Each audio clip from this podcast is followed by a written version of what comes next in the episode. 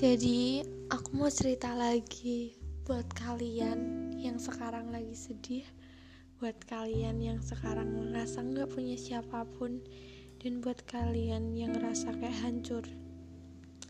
Ya mungkin sebagian dari kalian ngerasa kayak nggak punya harapan lagi. Tapi aku cuma mau bilang, kalian harus tetap semangat buat ngadepin hidup ini. Kalian harus tetap kayak baik sama orang lain meskipun orang lain udah nyakitin kita. Namun pada kenyataannya berbuat baik sama orang yang udah nyakitin kita itu berat. Kalian harus perbaiki diri kalian sendiri. Jangan menyerah ya dunia emang kayak gini. Mereka nggak akan pernah baik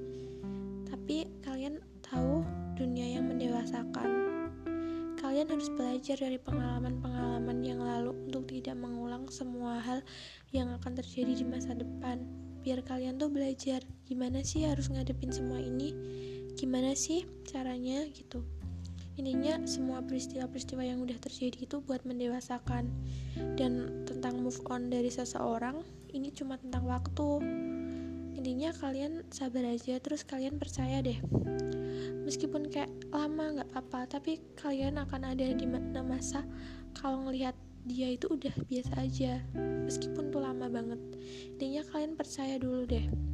Kehilangan satu orang tuh nggak akan membuat duniamu hancur. Kamu hanya perlu bangkit dan menyembuhkan luka dan percaya bahwa dunia akan mendewasakan.